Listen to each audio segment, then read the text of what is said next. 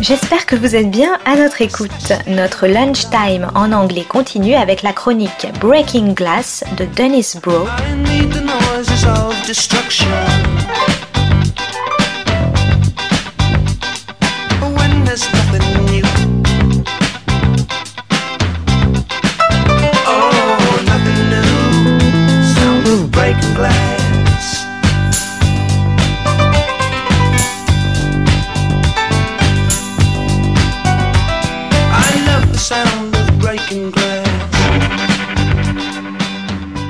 This is Broe on the Global Television Beat, Breaking Glass. Today's episode Ozark and Middle Class Life Under Pressure, Freud versus Freudians, and Fin de siècle Vienna. The third season of the Netflix popular and critical hit Ozark has the show going ever darker. It's beginning to make Breaking Bad seem like a sitcom. In the first season, there seemed to be a way out for the accountant Marty Byrde, participating in money laundering for a Mexican drug cartel and having to make up for funds the partner in his firm embezzled from the cartel.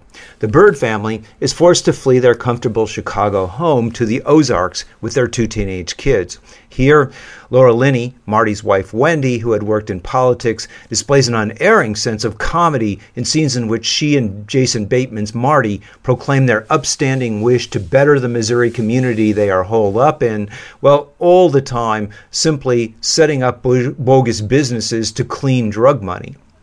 Bateman's stoic nonplus deadpan is a marvel in itself. He's a Bob Newhart for the neoliberal age, keeping his cool in a world that grows ever more insane around him.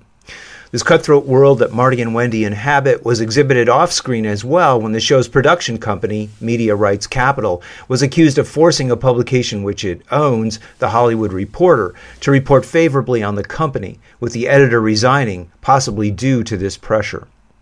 Season 2 had Wendy forsaking the comedy and moving deeper into the business, opposing an equally unethical FBI agent, and in the end, participating in a murder. Season 3, just released on Netflix, has the two in the middle of a cartel war and warring themselves. Marty still believes that their troubles are situational and momentary, and if he launders the right amount of money, they will get out from under the cartel's thumb. Wendy, though, strikes out on her own, using her political muscle, and becomes more ruthless in her quest to make herself essential to the cartel chief, who she courts over the phone.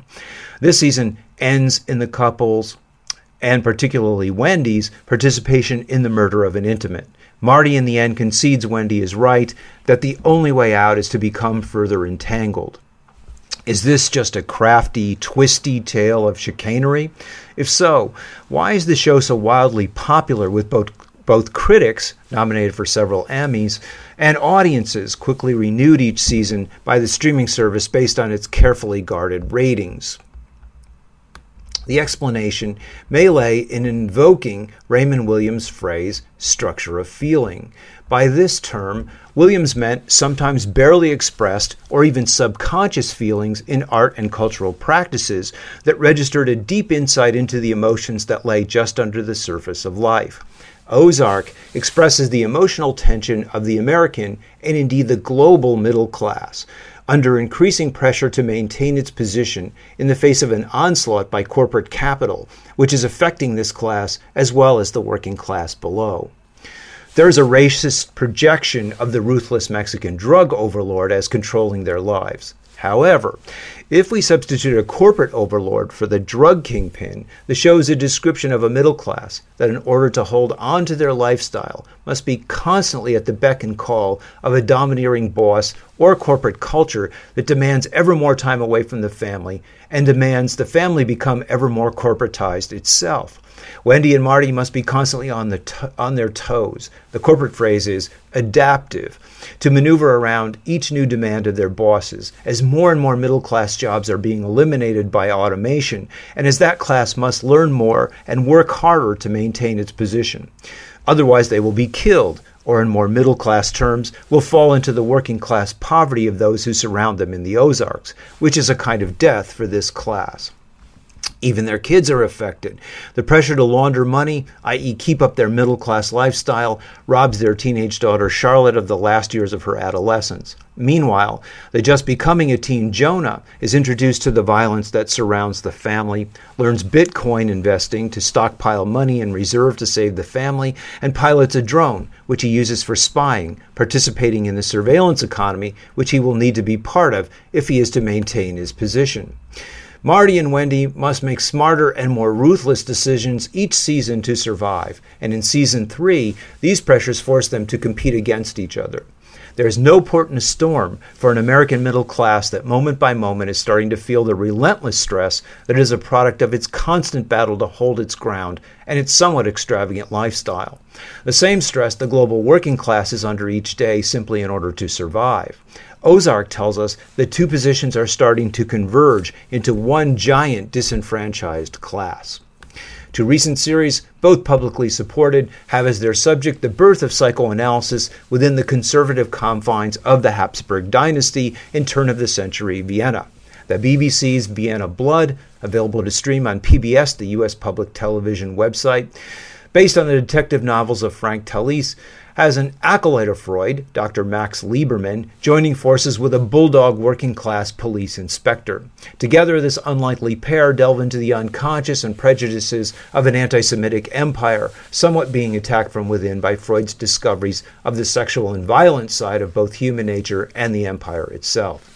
Vienna Blood does settle comfortably, though, into the rational detective mode with clear cut villains and evildoers, while striking a blow against the militarism of a society structured around rigid social distinctions. More troubling by far is Austrian National TV's or ORF's Freud, now streaming on Netflix, with Netflix also a partner in the production. This series is set earlier in the history of psychoanalysis in the 1880s and is on the surface a kind of young Sherlock Holmes, that is, a coming of age Freud obsessed with his hypnosis, and The Private Life of Sherlock Holmes, a coke sniffing Freud who is manic and driven and on the verge of discovering the unconscious. The series is also a kind of origin story, a how Freud became Freud, and in that sense, it does not escape the superhero template in revealing how our hero developed his powers and his first use of them. But much about this series does not fall into this comfortable framework. Volkslieder, or people's song moments, abound. Brechtian ditties in a tavern that comment on the action while being outside it. The series also delights in an outpouring of all kinds of human waste, as a hysteric spews spittle, and blood overflows in a series of brutal murders, in what Freud would later call abnegation, a spewing out or rejection, in this case of bodily fluids. This emphasis on bodily excretions also suggests the Austrian actionist movement of the 60s that was about exhibiting the excesses of the human body as a way of disrupting the social order. Hypnosis is here made strange and practiced as a conjuring art of which Freud himself partakes. It is used not to illuminate, but to manipulate the unconscious. Freud battles the brutality of a medical establishment that does not link mind and body, and in the series, and the series shows him eventually surpassing the cruelty of his mentors. In a parallel plot, the police inspector Alfred Kiss, his sometimes unwitting ally, equally contests the savagery of the Austrian military in its murderous rampage against its foes and its cover up of all wrongdoing. The series has its problems, though. The Hungarians, the subjugated villains, are treated as an unearthly other, savage anarchists out only for revenge. This Freud, for all his disputing of the might of the empire in his own field, when the chips are down, comes to the rescue of the emperor and helps reestablish its order. Both series skirt the potentially most shocking and damning aspect of the young Freud's discoveries the incest he found through an examination of his female patients lurking at the heart of the Viennese upper middle class bourgeois order. But Freud himself also suppressed this discovery, choosing instead to su- explore it as fantasy. And so the practice continues to be hidden, not only in series about Freud, but in reality as well. This is Broe on the Global Television Beat reporting from war torn Paris. Oh,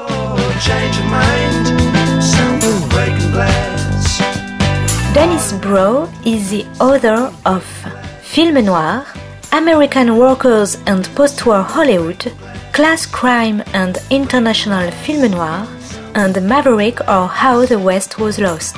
is hyper-industrialism and television seriality, the end of leisure and the birth of the binge.